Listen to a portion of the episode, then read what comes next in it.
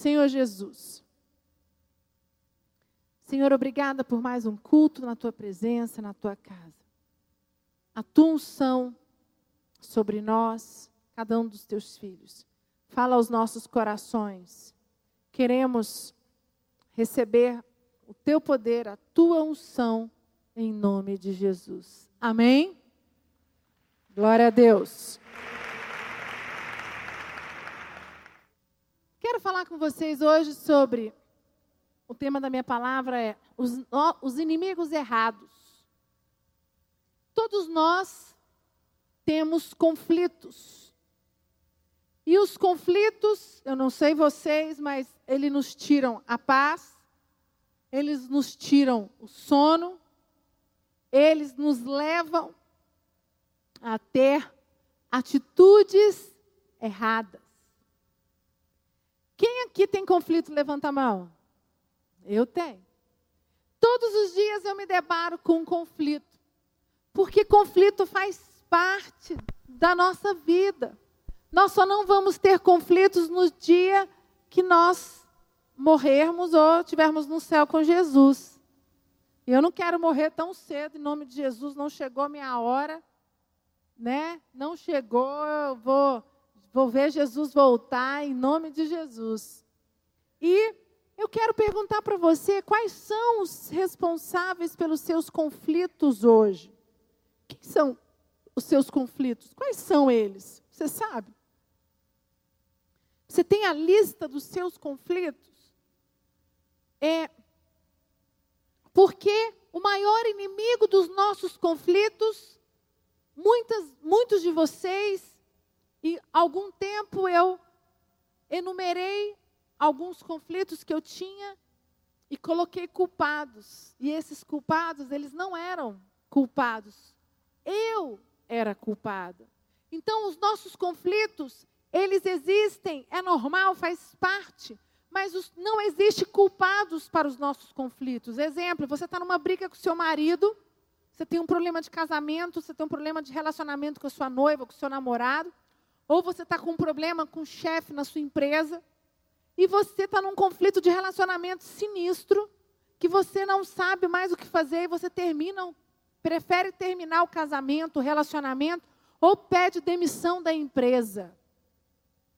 E eu quero trazer para você uma notícia que nessa noite que o responsável por esse conflito é você. Você levantou o inimigo errado. Você focou no seu chefe como se o seu chefe fosse o responsável por aquele conflito. Não.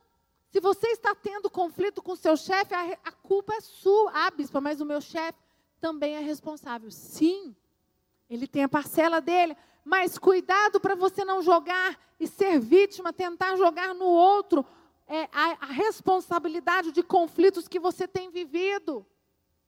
Porque nós precisamos responsabilizar pelos conflitos que nós passamos e vivemos nas nossas vidas.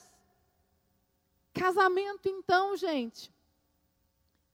Responsabilidade de você ter problema no casamento com a sua mulher, com, a sua, com o seu esposo, sou eu.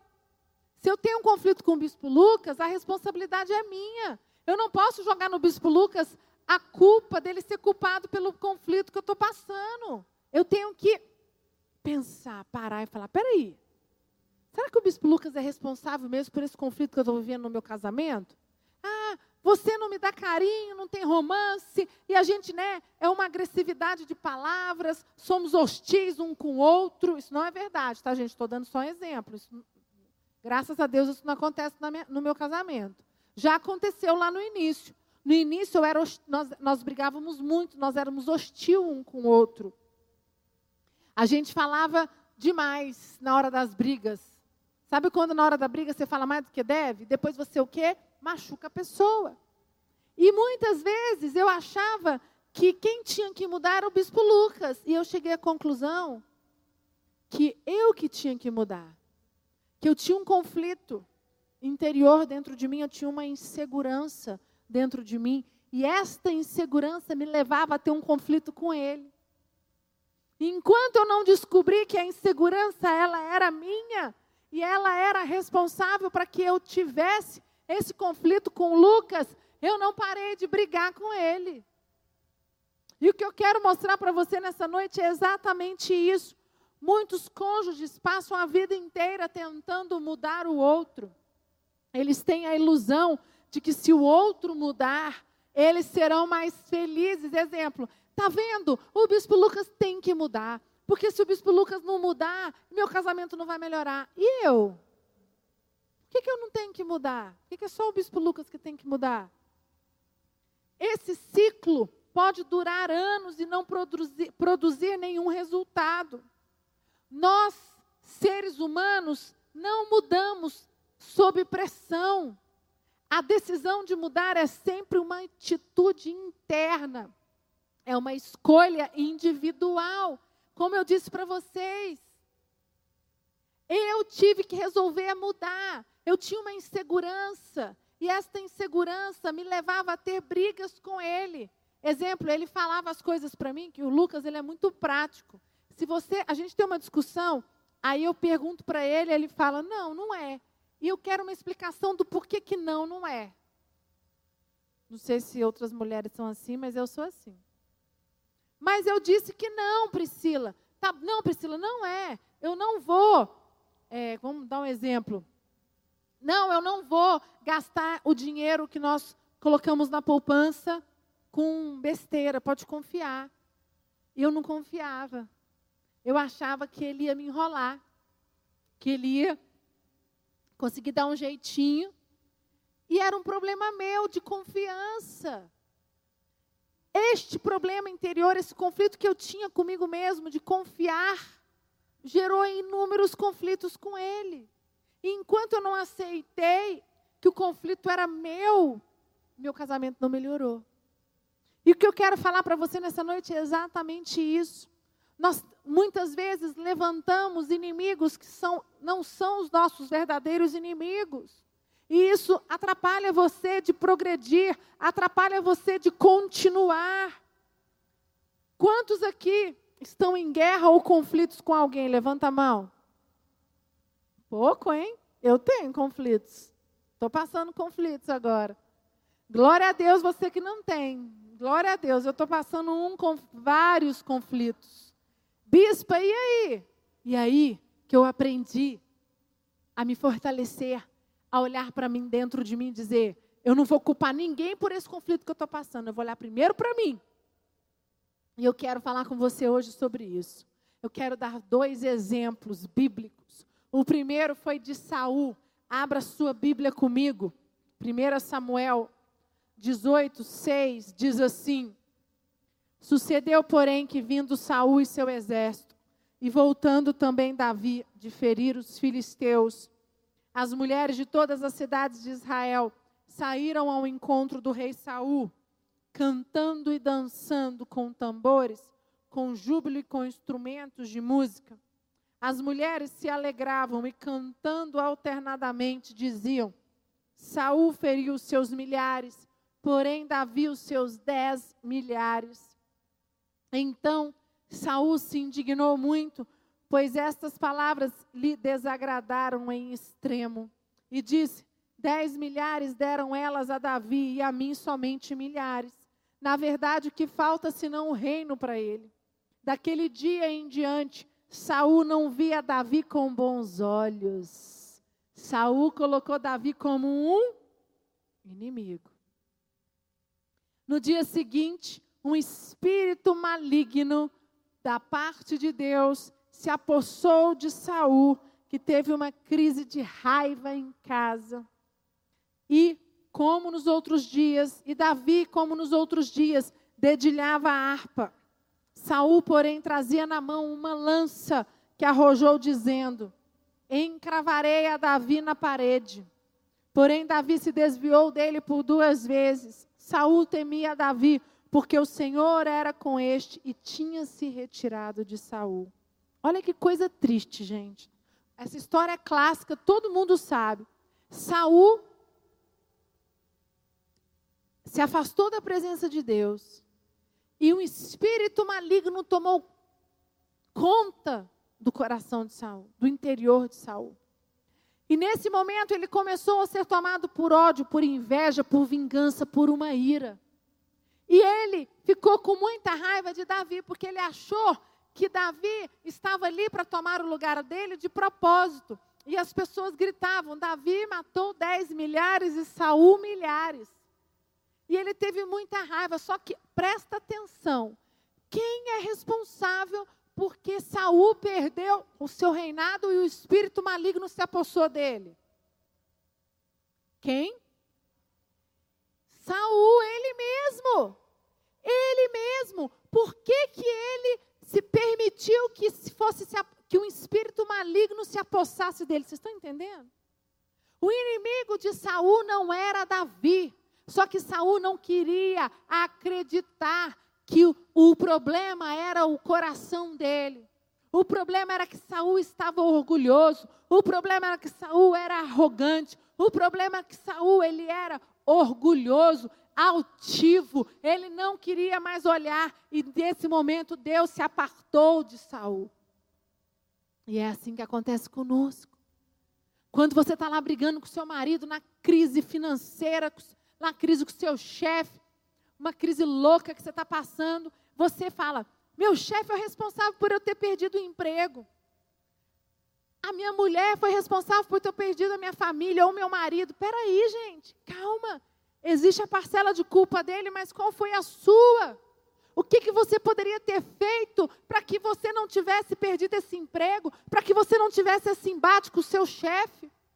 O que, que você poderia ter feito para mudar a história do seu casamento? O que, que você poderia ter feito para mudar a história com a sua relação com seus filhos? Eu falei mais cedo que é igual uma pessoa que quer ser curada de diabetes. A diabetes ela tem vários, é, vários protocolos. A pessoa não pode comer doce, não pode comer muito carboidrato, tem que fazer exercício. Tem um monte de pode, que pode, que não pode.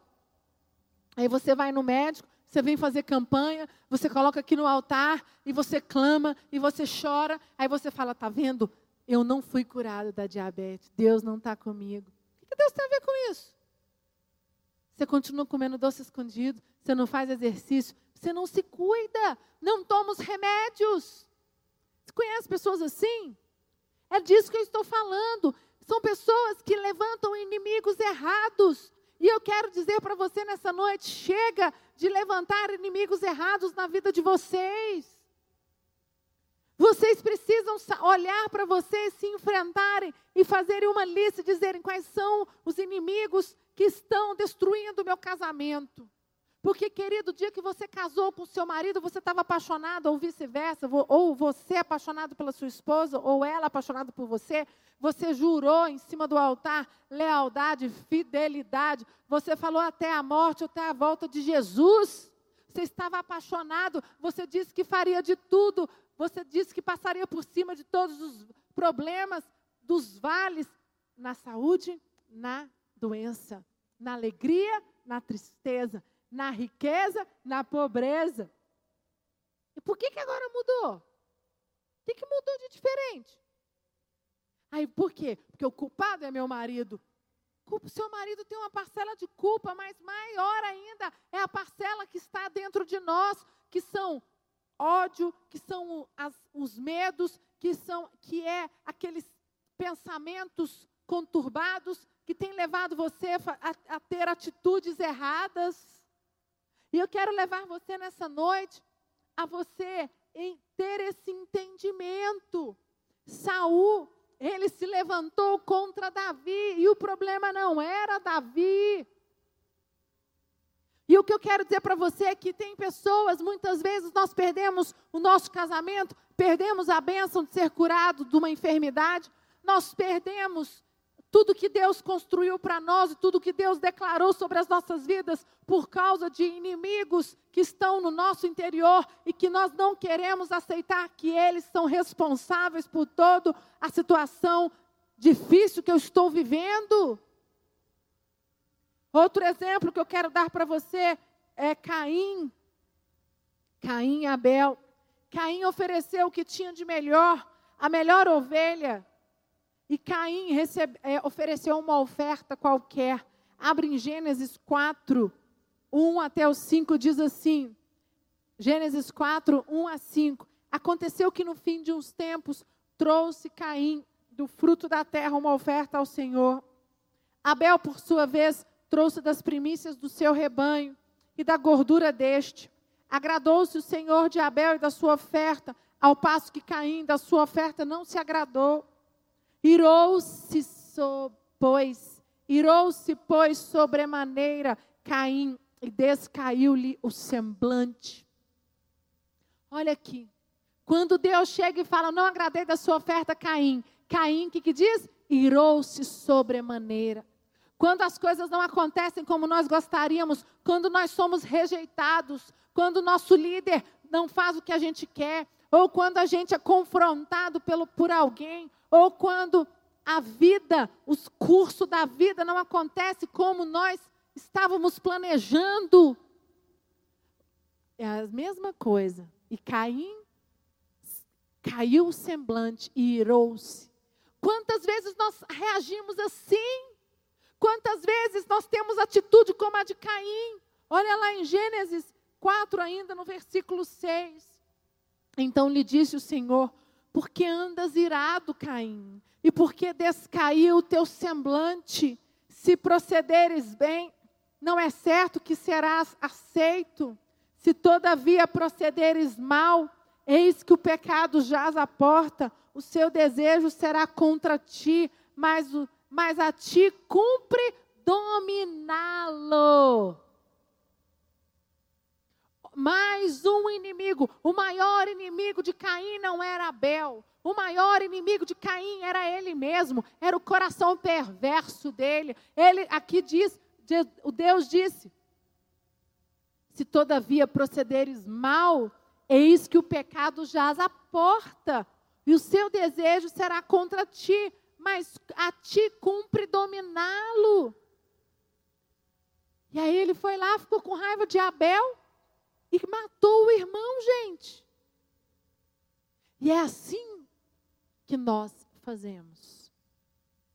O que eu quero falar para você nessa noite é como tem sido a sua atitude quando você é contrariado. Quando tem sido, como tem sido a sua atitude quando você tem enfrentado por batalhas que você acha que elas são injustas? Quando você, como você tem reagido quando você tem tido crises no seu casamento, crise com seus filhos, crise nas finanças, e você tem culpado Deus, você tem culpado o seu líder. Você tem tido dificuldade no seu ministério, sua paixão é o ministério, sua paixão é crescer profissionalmente e as coisas não têm acontecido como você gostaria. Quantos de vocês têm levantado inimigos errados? E eu quero dizer para você nessa noite: os inimigos estão dentro de nós. E o que eu quero falar com você é: você precisa listar quais são esses inimigos. Esses inimigos, eles estão dentro de nós e eles não podem nos dominar. Amém, Ceilândia? Podemos ver nos dois exemplos que o coração enfermo destrói uma pessoa. Quantos aqui conhecem pessoas com coração enfermo que elas se boicotaram? Pessoas machucadas que não querem nem abrir pessoas machucadas com, com todas as situações. É assim que acontece nos casamentos. Sabe por que, que os casamentos acabam? Porque não, as pessoas, o casal, não está disposto a dialogar, não está disposto a sentar e falar assim: olha, vamos sentar. O que, que eu estou fazendo de errado? Qual é a minha parcela de culpa? E o homem fala e a mulher fala, e vocês colocam lá, vão para uma terapia. Você não consegue progredir financeiramente. Você não consegue prosperar financeiramente. E você arruma um culpado. E o culpado é você. Você gasta mais do que ganha todo mês. Você não tem coragem de fazer uma planilha financeira e falar: peraí, eu ganho 3 mil. Se eu ganho 3 mil, eu posso só gastar no máximo 2,500. Eu tenho que pelo menos ter uns. O certo é você gastar metade mas não consegue, tá bom. Eu tenho que ter pelo menos guardado uns 500 reais por mês. Não, você gasta 3.500 por mês. Todo mês você vira no negativo. Mas você nunca teve coragem de sentar e de colocar uma planilha na frente do seu, né, fazendo no computador ou no papel e falar, eu quebrar os cartões se você tiver, ou você falar, não, chega. O inimigo é você mesmo, o descontrole é seu. Mas o que a gente faz? A gente terceiriza. O culpado por eu ser descontrolado financeiramente é o meu chefe. É a minha colega de trabalho que todo dia vai vender brinco, bijuteria para mim. Vai vender Mary Kay. que mais? Vai vender suplemento alimentar. Vai vender o que mais, gente? Hã? Não sei, não escutei. Todo, você gasta mais do que tem. Você não pode, você não pode fazer uma viagem. Aí você fala assim: como que eu não vou viajar? Meus filhos não podem ficar sem viajar. Aí você vai e pega um empréstimo no banco para fazer uma viagem. Meu Deus do céu. Vocês estão entendendo? É, é, isso que eu quero falar com você. Chega de nós sermos é, irresponsáveis. Em nome de Jesus, nesta noite, você vai sair daqui com entendimento dizendo: Meu Deus, eu estou reclamando, eu estou murmurando, eu estou fazendo campanha, e a irresponsabilidade, ela está sendo minha. Ah, eu preciso mudar, queridos. Eu, o Bispo Lucas já contou isso para vocês. Nós já passamos situação financeira muito séria. Nós estávamos é, gastando mais do que nós tínhamos, principalmente cartão de crédito. E ele tomou postura e falou: chega, vou quebrar os cartões de crédito. Nós não vamos mais viajar enquanto a gente não, nós não vamos fazer nada, não vamos comprar nada, enquanto nós não passarmos, pagarmos todas as nossas dívidas. E a gente tinha uma dívida no cartão, porque gastou mais do que devia. Isso há uns nove anos atrás. E nós ficamos um ano ajustando a nossa vida. Mas nós decidimos. E nós poderíamos ter feito o quê? Ah, o Lucas poderia ter colocado a culpa em mim. Meu, minha vida financeira está uma desgraça, minha vida financeira é toda atrapalhada. Porque a Priscila, ela que me faz gastar.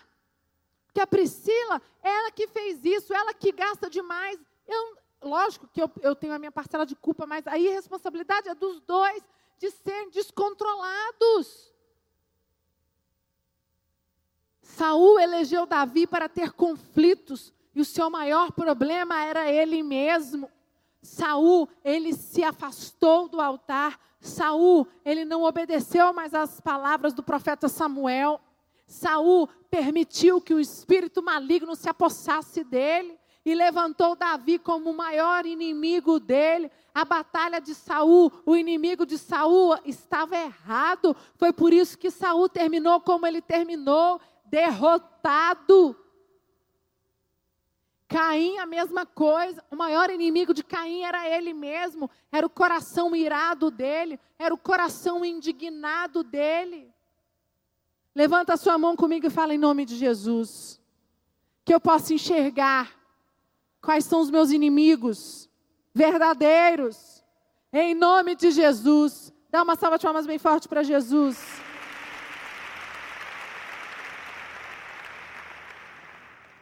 a ira, o ódio, a raiva que eles projetaram em Davi e Abel, e a consequência foi desastrosa.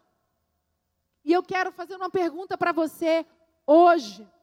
Quanto de vocês tem conflitos internos que não foram controlados e resolvidos ainda?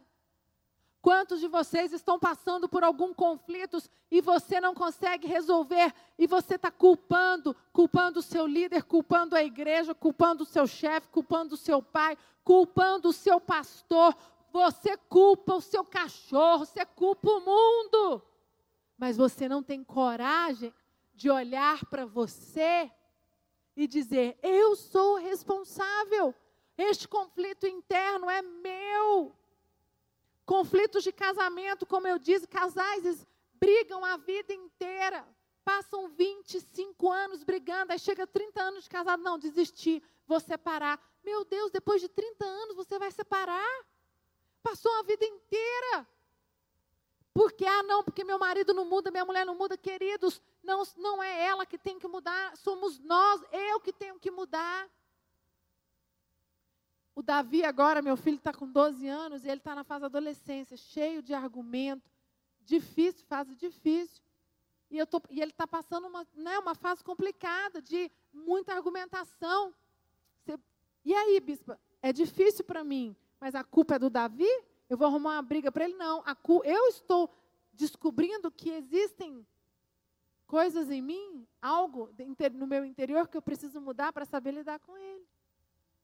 Ele tem a responsabilidade dele, mas a maior responsabilidade é minha. Eu preciso aprender quais são os conflitos que eu estou tendo com meu filho, que eu que estão qual é o inimigo que está dentro de mim, que eu não estou sabendo lidar, que eu estou projetando no meu filho. Porque é mais fácil falar assim: Davi, meu filho é difícil, impossível, cabeção. Não, larga para lá. E você se afasta do seu filho. Você cria uma barreira com seu filho. E é assim que acontece com seu líder, que é a pessoa que mais quer te ajudar. Quantas vezes você vê pessoas se afastando do altar se afastando da casa de Deus, porque ela elege o líder como culpado por tudo da vida dela, que a vida dela está dando tudo de errado, porque é isso, porque é aquilo. E o problema é interior. Como aconteceu com Saul, como aconteceu com Caim. Conflitos no trabalho. Pessoas que vivem interno é, é, em conflitos é, 24 horas, 365 dias do ano com seu chefe com a equipe que você lidera dentro do trabalho. Você perde posição, você perde promoções, você perde cargos, você é mandado embora. Quando você é mandado embora, é muito ruim, mas pega, pega isso e fala assim: peraí, o que eu preciso aprender com isso? Se eu fui mandado embora, qual foi a minha incompetência? Porque você vai para outro trabalho, Deus vai abrir a porta e você precisa ir sabendo que você não pode repetir neste outro trabalho. Amém, igreja? E eu quero que você saia daqui nesta noite com a lista. Ou então você vai pelo menos pensar. Não vai dar tempo de fazer. Você vai durante a semana listar quais são os seus verdadeiros inimigos. Você precisa listar claramente a luta você precisa mirar no alvo certo. Um inimigo errado te leva a ter atitudes que possam ser desastrosas na sua vida.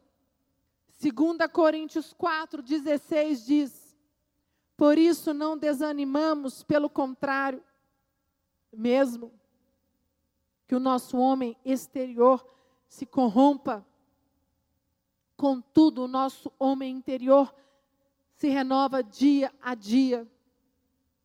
Porque a nossa leve e momentânea tribulação produz para nós eterno peso de glória acima de toda comparação, não atentando nós nas coisas que se veem, mas nas que não se veem, porque as que se veem são temporais e as que não se veem são eternas. Você pode dar uma salva de palmas bem forte para Jesus? Eu não sei se você entendeu, mas olha o que diz. Por isso não desanimamos, pelo contrário, mesmo que o nosso homem exterior se corrompa, é exatamente isso que eu estou dizendo.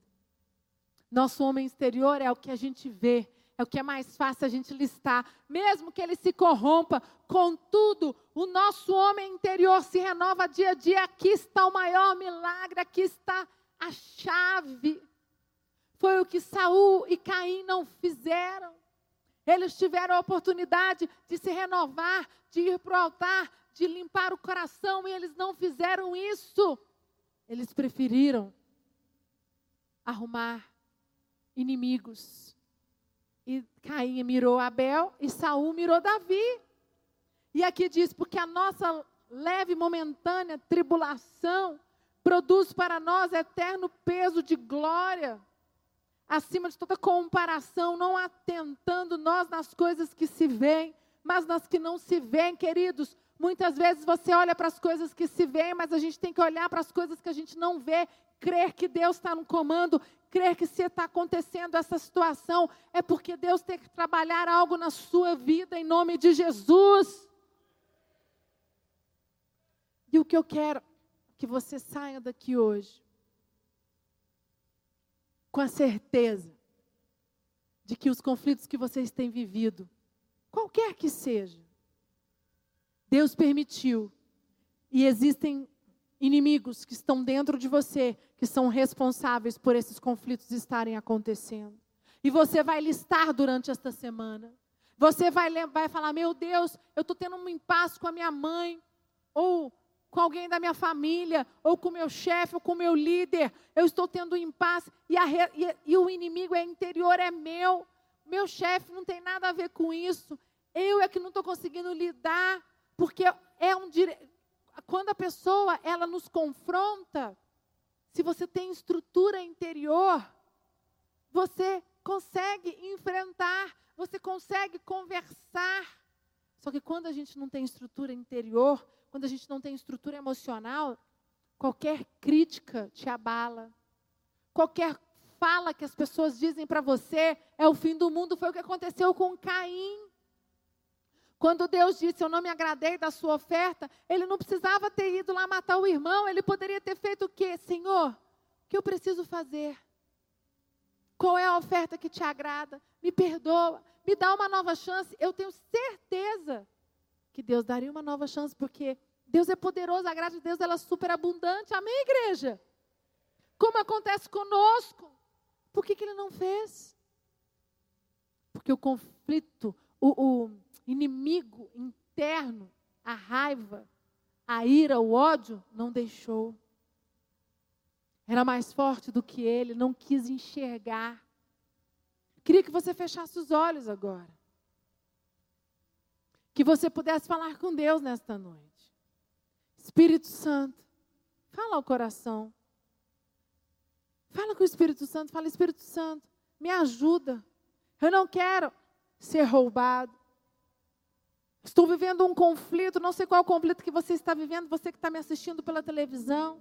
Você está vivendo um conflito pessoal, particular, no seu trabalho, com seu marido, seus filhos, com alguma enfermidade.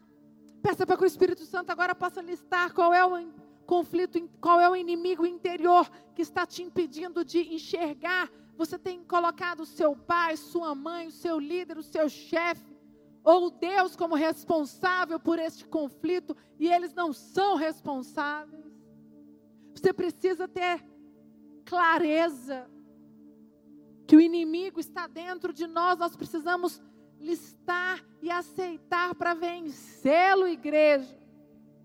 E nesta noite, você vai receber uma unção, um poder de Deus, clareza nesta noite. Põe a mão na sua mente agora e fala: Espírito Santo, traz clareza. Espírito Santo, todo conflito que eu estiver vivendo, eu não quero levantar inimigos errados. Fala você com o Espírito Santo agora. Diga isso, fala Espírito Santo, eu não quero, eu não quero acontecer como Davi, como Saul e Caim.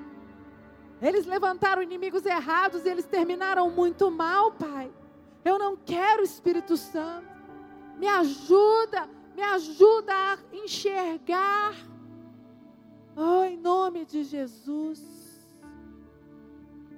Senhor Deus, Tu és Deus poderoso. E em cima desta palavra, nós liberamos a tua unção. Os teus filhos estão aqui. O Senhor dará a eles hoje clareza. E eles sairão daqui fortalecidos, certos, Pai, de quem são os verdadeiros inimigos e eles vencerão. Todo sentimento contrário, toda ira, todo ódio, todo inimigo errado que tem se levantado, colocamos debaixo dos nossos pés nesta noite em nome de Jesus. Você pode dar uma salva de palmas bem forte para Jesus?